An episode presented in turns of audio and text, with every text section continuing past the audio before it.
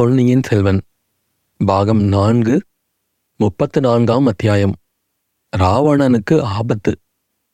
சுந்தர சோழர் தமது செல்வகுமாரியை பார்த்து குந்தவை நான் முதன் மந்திரியோடு ராஜ்ய காரியங்களைப் பற்றி கொஞ்சம் பேச வேண்டும். நீங்கள் போய் உங்கள் காரியங்களை பாருங்கள். போகும்போது இதையும் அழைத்து கொண்டு போங்கள். உன் தாயார் மட்டும் இங்கே சிறிது நேரம் இருக்கட்டும் என்றார். சக்கரவர்த்தி இதையும் என்று குறிப்பிட்டது மந்தாகினியைத்தான். அப்படி குறிப்பிட்டதிலிருந்து அவள் விஷயத்தில் அவருடைய அருவருப்பு வெளியாயிற்று. குந்தவை சிறிது ஏமாற்றத்துடன் தந்தையை நோக்கினாள். அதை கவனித்த சக்கரவர்த்தி ஆம் இவள் முட்டிக்கொண்டது சிற்ப மண்டபத்தில் உள்ள கைலாச மலைதானா என்பதை தெரிந்து கொள்வது நல்லது. இவளை அங்கேயே அழைத்து கொண்டு போய் காட்டி தெரிந்து கொள்ளுங்கள். இவள் இங்கே நிற்பதை என்னால் சகிக்க முடியவில்லை என்றார். குந்தவை ஏமாற்றம் நிறைந்த முகத்தோடு மந்தாகினியை கையை பிடித்து அழைத்து கொண்டு புறப்பட்டாள். அப்போது மலையமான் மகள் குந்தவையின் அருகில் வந்து அவள் காதில் மட்டும் கேட்கும்படியாக குழந்தாய் அவள் இப்போது பார்க்கச் சகிக்காமல் தானே இருக்கிறாள். அப்பாவிடம் வருத்தப்படுவதில் என்ன பயன்? உன்னுடைய அலங்கார கலைத் திறமையெல்லாம் இவளிடம் காட்டு பார்க்கலாம் என்றாள். குந்தவை புன்னகை மூலம் தன் சம்மதத்தை தெரிவித்துவிட்டு அங்கிருந்து மந்தாகினியை அழைத்துச் சென்றாள். அவர்களுடன் வானதியும் பூங்குழலியும் வெளியேறினார்கள். பிறகு சுந்தர சோழர் முதன் மந்திரியையும் மலைமான் மகளை மாறி மாறி பார்த்த வண்ணம் நீங்கள் இரண்டு பேரும் சேர்ந்து இந்த காரியத்தை எதற்காக செய்தீர்கள் என்று தெரியவில்லை. எனக்கு இதனால் சந்தோஷம் உண்டாகும் என்று நீங்கள் எண்ணியிருந்தால் அது பெரும் தவறு. முதன் மந்திரி எதற்காக நீர் இவ்வளவு பிரயத்தனப்பட்டு கோடிக்கரையிலிருந்து இந்த காட்டுமிராண்டு ஜன்மத்தை பிடித்து கொண்டு வந்தீர்கள்?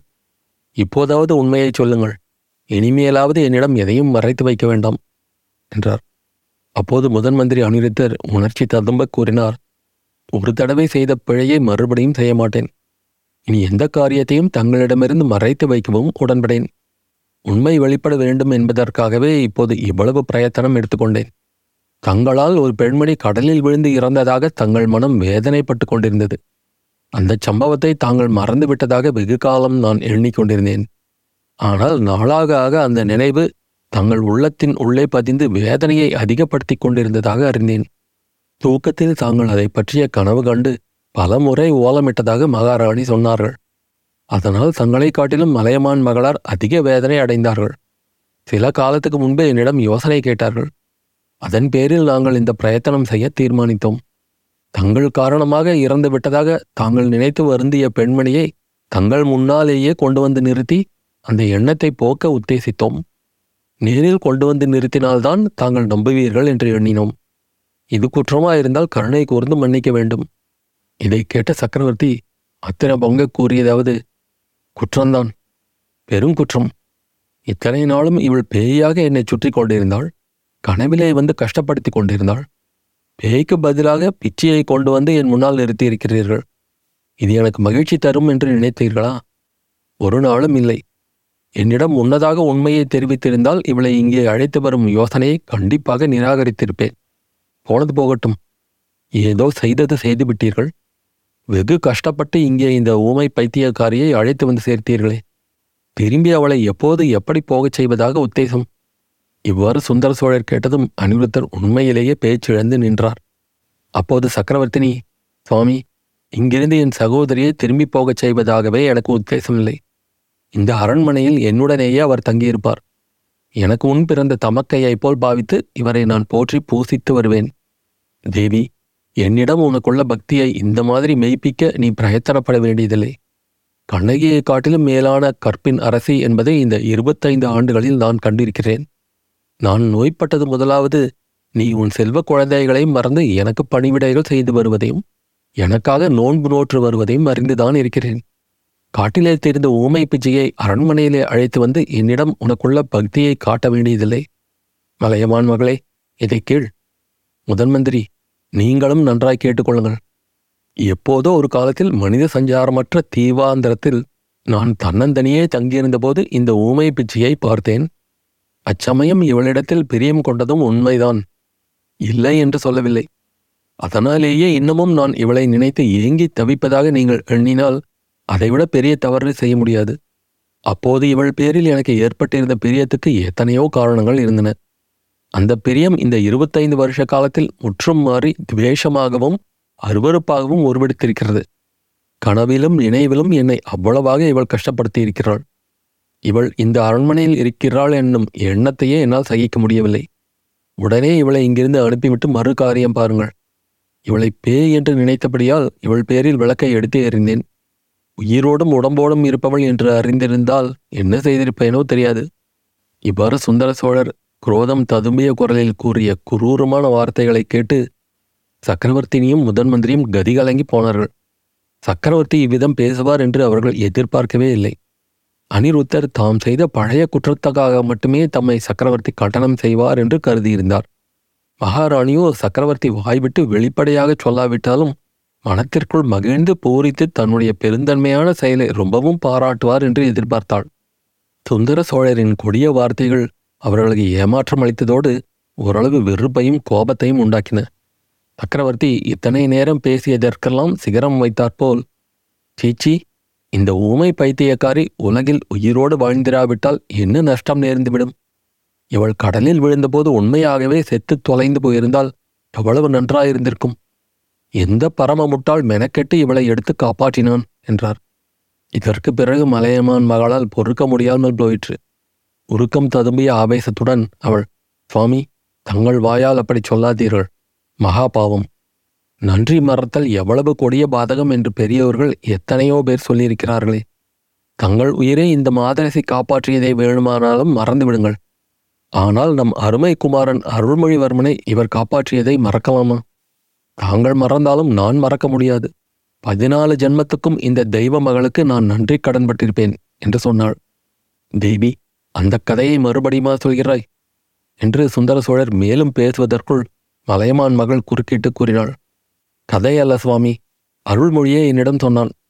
காவேரி வெள்ளத்திலிருந்து தன்னை காப்பாற்றிய தேவிதான் ஈழத்தீவிலும் பலமுறை தன்னை காப்பாற்றியதாக சொன்னான். நல்ல வேளையாக அவன் நாகப்பட்டினத்திற்கு வந்து சுகமாய் இருக்கிறான் அவனை அழைத்து வரச் செய்யுங்கள். தாங்களே நேரில் கேட்டு தெரிந்து கொள்ளுங்கள். ஆமாம் ஆமாம். அருள்மொழி நாகைப்பட்டினத்தில் இருக்கிறான்.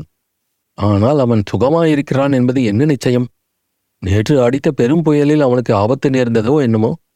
முதன் மந்திரி என் உள்ளத்தில் நிம்மதி இல்லை. இடம் தெரியாத அபாயம் ஏதோ என் குலத்தை நெருங்கிக் கொண்டிருப்பதாக தோன்றுகிறது. இந்த சமயத்தில் இந்த ஊமை பிச்சை இங்கு வந்திருப்பதும் ஒரு அபசகுணமாகவே தோன்றுகிறது. சுவாமி கரையர் குலமகள் இங்கே இச்சமயம் வந்திருப்பது அபசகுணமில்லை நல்ல சகுனம் இவர் இங்கிருப்பது நம்முடைய குலத்துக்கே ஒரு பாதுகாப்பு. நான் இடைவிடாமல் பிரார்த்தனை செய்யும் துர்கா பரமேஸ்வரியே என் மீது அருள் புரிந்து இந்த தேவியை அனுப்பி வைத்திருக்கிறாள். இல்லவே இல்லை. துர்கா பரமேஸ்வரி அனுப்பவில்லை. சனீஸ்வரன் அனுப்பியிருக்கிறான். அந்த பிச்சையை உடனே திரும்பி போகச் சொல்லிவிட்டு மறு காரியம் பாருங்கள். நீங்கள் முடியாது என்றால் நானே அந்த காரியத்தை செய்ய வேண்டியதுதான். சுவாமி ரொம்பவும் கருணை கூர்ந்து எனக்கு இந்த வரத்தை கொடுங்கள். அருள்மொழி வந்து சேர்கிற வரையில் அவர் இந்த அரண்மனையில் இருப்பதற்கு அனுமதி அளியுங்கள். என்று சக்கரவர்த்தினி உருக்கமான குரலில் கேட்டுவிட்டு சுந்தர சோழரின் பாதங்களை தொட்டு பணிந்தாள். முதன் மந்திரி கேட்டீரா? வெளுத்ததெல்லாம் பால் என்று கருதும் மலையமான் மகளின் கோரிக்கையை கேட்டீரா? கடவுளே இப்படியும் ஒரு கபடமற்ற சாது உலகத்தில் இருக்க முடியுமா? இவள் என்னிடம் எதுவுமே கோருவதில்லை. போயும் போயும் இப்படிப்பட்ட வரத்தை கேட்கிறாள். அதை மறுக்க மனம் வரவில்லை. ஆனால் அந்த ஊமை பைத்தியக்காரி இங்கே இருக்கும் ஒவ்வொரு நிமிஷமும் எனக்கு நரக வேதனையாக இருக்கும். ஆகையால் நாகையிலிருந்து இளவரசனை அழைத்து வர உடனே ஏற்பாடு செய்யுங்கள். அப்படியே செய்கிறேன் ஐயா. யானை படைகளும் குதிரை படைகளும் அனுப்பி பகிரங்கமாக இளவரசரை அழைத்து வரச் செய்யலாமா அல்லது மாறு வேடம் பூணச் செய்து ரகசியமாக அழைத்து வரலாமா என்று தானே கேட்கிறீர். பகிரங்கமாக இளவரசன் வந்தால் சோழ நாட்டில் பெரும் குழப்பம் ஏற்படும் என்று எண்ணுகிறீர்கள் அல்லவா? நான் எண்ணுவது மட்டுமல்ல பிரபு நிச்சயமாக அறிந்திருக்கிறேன். மக்கள் பல காரணங்களினால் கொதிப்படைந்திருக்கிறார்கள். ஏதாவது ஒரு வியாஜம் ஏற்பட வேண்டியதுதான். உடனே மக்களின் உள்ள கொதிப்பு வெளியே பீறிக் கொண்டு வரும். பழுவேட்டரையர்களும் மதுராந்தகத்தேவரும் என்ன கதி அடைவார்கள் என்று சொல்ல முடியாது. இது என்ன பேச்சு முதன் மந்திரி? குடிமக்கள் அப்படி மூர்க்கத்தனமாக நடந்து கொண்டால் சோழ நாட்டு வீர சைனியங்கள் எங்கே போயின? சைனியங்களிடையேதான் கொதிப்பு அதிகம் பிரபு. மக்களாவது வெறும் கூச்சல் குழப்பத்துடன் அடங்கி விடுவார்கள். சேனா வீரர்களோ தஞ்சை கோட்டையை சின்னாபின்னமாக்கி பழுவேட்டரையர்களையும் மதுராந்தகத்தேவரையும் சிறையில் அடைத்துவிட்டு ஈழங்கொண்ட வீராதி வீரராகிய அருள்மொழிவர்மரை சிங்காதனத்தில் ஏற்றிவிட்டே மறுகாரியம் பார்ப்பார்கள். அப்படி நடக்க வேண்டும் என்று நீங்களும் மனத்திற்குள் ஆசைப்பட்டுக் கொண்டிருக்கிறீர்கள். முட்டாள் ஜோதிடர்கள் கட்டிவிட்ட கதைகளை நம்பிக்கொண்டு குடிமக்களும் புத்தி தடுமாறி அலைகிறார்கள். ஆனால் உங்கள் மனத்தில் ஒன்று நிச்சயமாக பதிய வைத்துக் கொள்ளுங்கள். என் பெரிய பாட்டனார் கண்டராதித்த அடிகளின் குமாரன் மதுராந்தகனே இந்த சோழ சிம்மாசனத்துக்கு உரிமை உடையவன். அவனுக்கே பட்டம் கட்டி வைப்பதென்று தீர்மானித்து விட்டேன். மக்கள் அதற்கு தடை சொன்னாலும் சரி தேவர்களும் மூவர்களும் வந்து தடுத்தாலும் சரி நான் கேட்கப் போவதில்லை. என்னுடைய குமாரர்கள் அதற்கு குறுக்கே நின்றால் சுவாமி அப்படி ஒரு நாளும் நேராது. தங்கள் விருப்பத்துக்கு மாறாக தங்கள் குமாரர்கள் ஒரு நாளும் தடை சொல்ல மாட்டார்கள். அருள்மொழிக்கு ராஜ்ய ஆசையே கிடையாது. இலங்கை மணிமகுடத்தை அவனுக்கு கொடுத்தார்கள். அதை அவன் வேண்டாம் என்று மறுதளித்து விட்டான். அப்படிப்பட்டவனா தங்கள் வார்த்தைக்கு மறு வார்த்தை கூறப்போகிறான் கரிகாலன் மட்டும் என்ன? அவனுக்கு தாங்களே யுவராஜ பட்டாபிஷேகம் செய்து வைத்தீர்கள். அதனால் ஒப்புக்கொண்டான்.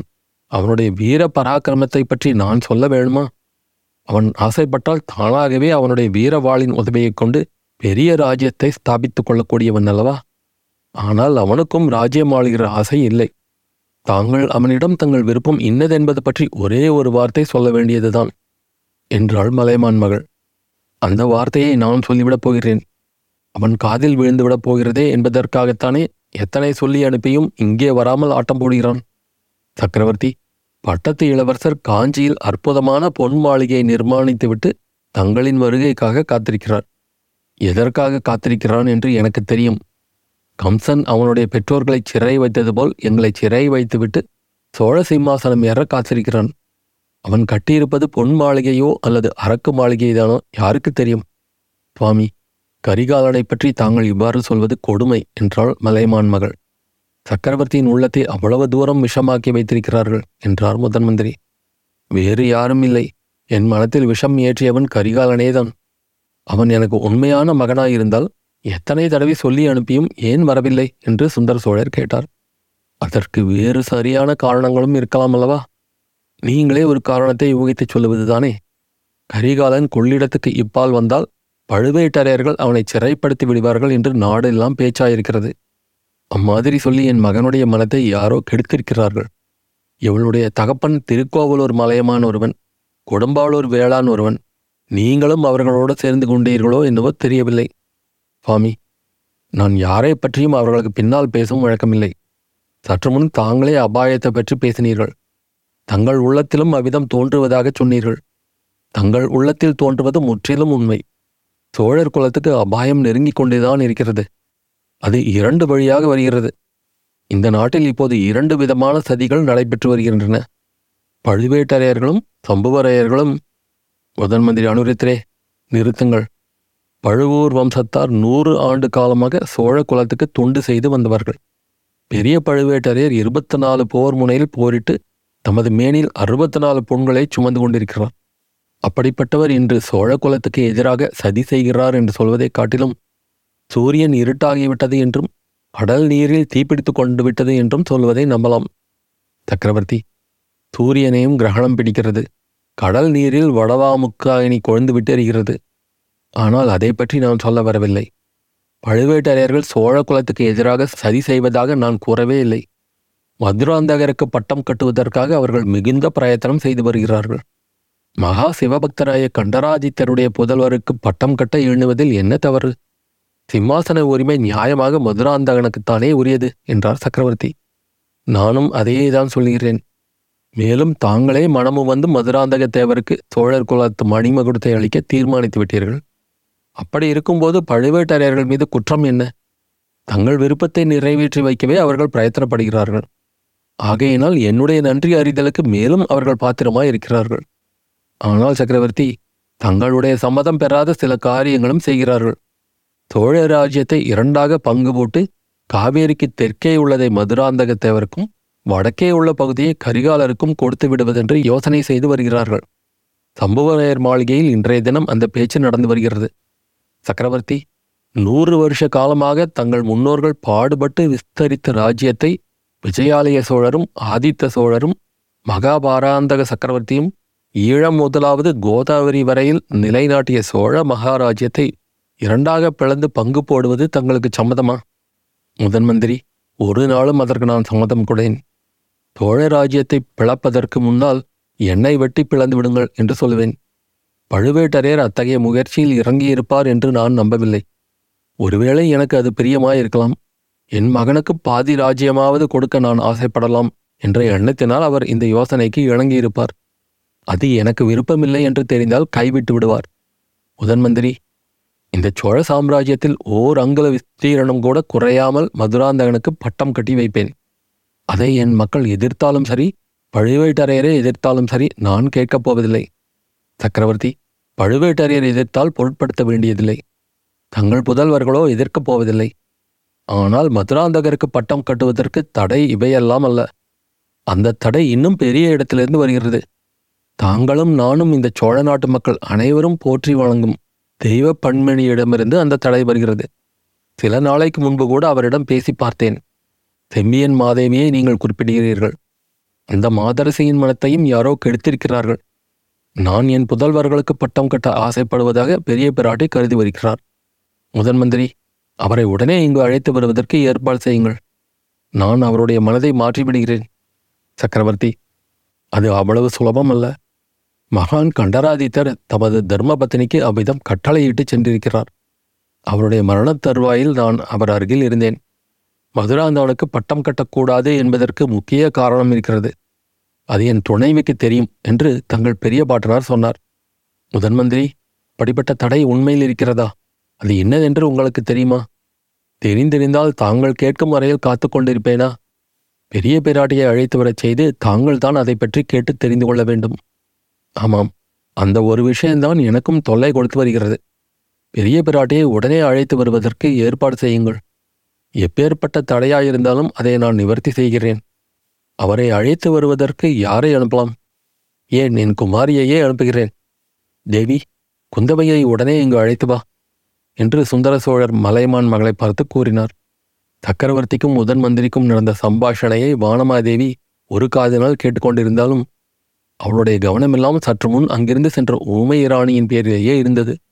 அதிலின் சக்கரவர்த்தி குந்தவையை அழைத்து வரும்படி சொன்னதும் மலையமான் மகள் அங்கிருந்து அந்த புறத்துக்கு விரைந்து சென்றாள். அவள் அந்த புறத்தை அடைந்தபோது குந்தவை வானதி பூங்குழலி ஆகியவர்கள் பெருங்கலக்கத்தில் ஆழ்ந்திருந்தார்கள். அதற்கு காரணத்தையும் மகாராணி உடனே தெரிந்து கொண்டாள். ஊமையை ராணியை அங்கே காணவில்லை. எங்கே என்று கவலையுடன் கேட்டபோது குந்தவை கூறியதாவது அம்மா தங்கள் கட்டளையை நிறைவேற்றுவது சுலபமான காரியமாக இல்லை. ஆயினும் நாங்கள் மூன்று பேருமாகச் சேர்ந்து வற்புறுத்தி மந்தாகினி தேவியை குளிப்பாட்டினோம். பிறகு புதிய ஆடைகள் அணிவித்தோம். வானதி அவருடைய கூந்தலை வாரி முடிந்து கொண்டிருந்தாள். பூங்குழலி பூ தொடுத்து கொண்டிருந்தாள். ஆபரணங்கள் எடுத்துக்கொண்டிருந்த போதே இவளுடைய கூச்சல் கேட்டது. திரும்பி வந்து பார்த்தால் மந்தாகினி தேவியை காணவில்லை. கூந்தலை வாரி முடி போட்ட உடனே திடீரென்று அவர் திமிரிக் கொண்டு ஓடிப்போனாராம் அக்கம் பக்கத்து அறைகளில் எங்கேயும் காணவில்லை.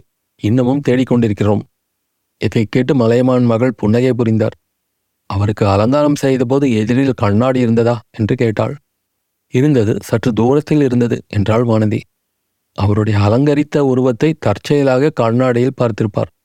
அது அவருக்கு வெட்கத்தை உண்டாக்கியிருக்கும். அதனால் ஓடி எங்கேயாவது மறைந்து கொண்டிருப்பார். இன்னும் நன்றாக தேடி பாருங்கள். ஒருவேளை அந்த புறத்து பூங்காவிற்கு சென்று ஒளிந்து கொண்டிருந்தாலும் இருப்பார். மதில் ஏறி குதிப்பது பலகணி வழியாக குதிப்பது போன்ற காரியங்கள் தான் அவருக்கு வழக்கமானவே ஆயிற்றே என்றாள் சக்கரவர்த்தினி. பிறகு எல்லோருமாக நந்தவனத்துக்கு சென்று தேடினார்கள். அங்கு ஊமை ராணி அகப்படவில்லை. அவர்களுடைய கவலை அதிகமாயிற்று. முதன் மந்திரியிடமும் சக்கரவர்த்தியிடமும் போய் தெரிவிக்கலாமா என்று அவர்கள் எண்ணத் தொடங்கிய போது எங்கிருந்தோ டனார் டனார் என்று ஒரு சத்தம் வந்தது.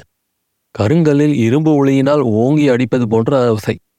எங்கிருந்து அந்த ஓசை வருகிறது என்று காது கொடுத்து கவனமாக கேட்டார்கள்.